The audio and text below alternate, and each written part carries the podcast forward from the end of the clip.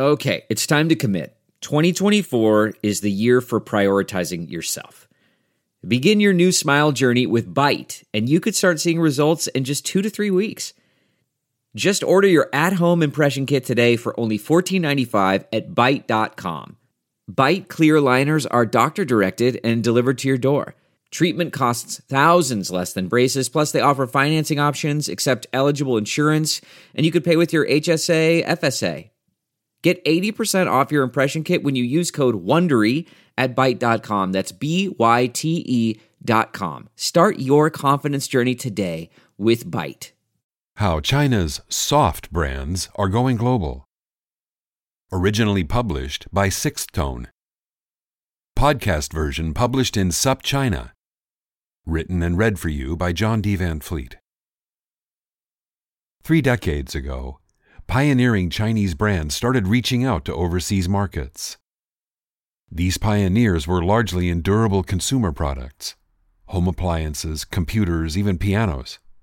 But developed economy consumers, boardrooms, and pundits turned up their noses at the Made in China label, which they saw as shorthand for poor quality and intellectual property theft.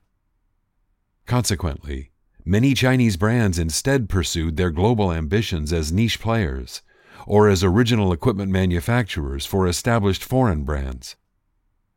As a result, the developed world widely underappreciated the global potential of brands like Haier and Huawei, at least until they couldn't ignore these upstart rivals anymore. More recently, Chinese soft brands encompassing fields such as fashion, digital media, and video games, have started capturing global market share, causing international brands to take cues from, or even imitate outright, Chinese innovations. These brands' ascendance is boosting China's soft power, and the developed world is once again underappreciating the country's potential. A powerful example of this is the ultra fast fashion brand Shein Last year saw Shein beat not only H&M, Nike, Uniqlo, and Zara, but also Amazon to become the most downloaded app in the shopping category in the United States. Downloads are nice, but ultimately sales are what matter. The Financial Times reported in December that Shein had, quote, surpassed H&M and Zara to become the largest fast fashion retailer by sales in the United States. End quote. Shein has won over Generation Z consumers in more than 100 countries by taking advantage of China's world leadership in mobile e commerce trends. The company offers far more variety than their competitors for young global consumers, precisely where the consumers prefer it on their mobile screens. According to a December profile of the company by digital magazine Rest of World, quote, Shein tests thousands of different items simultaneously. Between July and December of 2021, it added anywhere between 2,000 and 10,000 SKUs, stock keeping units, or individual styles, to its app each day. Retail Tech Research House, edited, asserts that Shein's aggregate number of products in stock in July 2021, at more than half a million, was greater than ASOS, Fashion Nova, H&M and Zara combined. The company also retains consumer attention by increasing interactivity. Doing so requires both tech and consumer savvy. In addition to leveraging Chinese best practices for stickiness, such as offering coupons and points for consumer engagement, integrating games and recommendations, and leveraging the collection of personal data to build consumer profiles, Shein has fostered a cohort of key opinion customers, more than key opinion leaders. According to the Financial Times, these KOCs post, quote, short clips of Shein hauls parading an array of outfits to their online fans, end quote. Ideally suited to youth skewing short video apps like TikTok Viral clips of Shein hauls showcase the company's remarkably cheap yet up to the minute attire and accessories. Inditex, Zara's parent company, pioneered fast fashion a few decades back, dramatically reducing the time it took to design and deliver products. This allowed the company to be faster to market with fresh fashion looks, while also reducing inventory costs, making Inditex billions and turning it into a darling of the business school and consulting worlds. Dell did something similar for personal computers in the 1990s. Now, Shein has updated the model, coordinating disparate supply chain opportunities, some of them global, some of them China specific, into one Zara beating whole. Shein's supply chain is defined by the following features. First, the supplier's factories are primarily in Guangdong, the world's manufacturing center, with best in class upstream suppliers, on the ground logistics, and international airports, boosting overall system efficiency and thus reducing cost. Ironically, these factories learned how to supply developed economy consumers by working with companies like Amazon and eBay. Now they're using the market savvy and nimbleness they acquired over more than a decade of partnering with international firms to fuel Shein's rise. The entire ecosystem is integrated within Shein's cloud based supply chain management system, which allows Shein's supplier factories to understand, in real time, which consumer trends are lighting up the TikTok world and to adjust product lines accordingly. This model, commonly called consumer to manufacturer, C2M, was pioneered in part by Chinese e-commerce behemoth Pinduoduo. For its part, Shein invests plenty of time and money incessantly seeding its app with new product images, keeping customers coming back.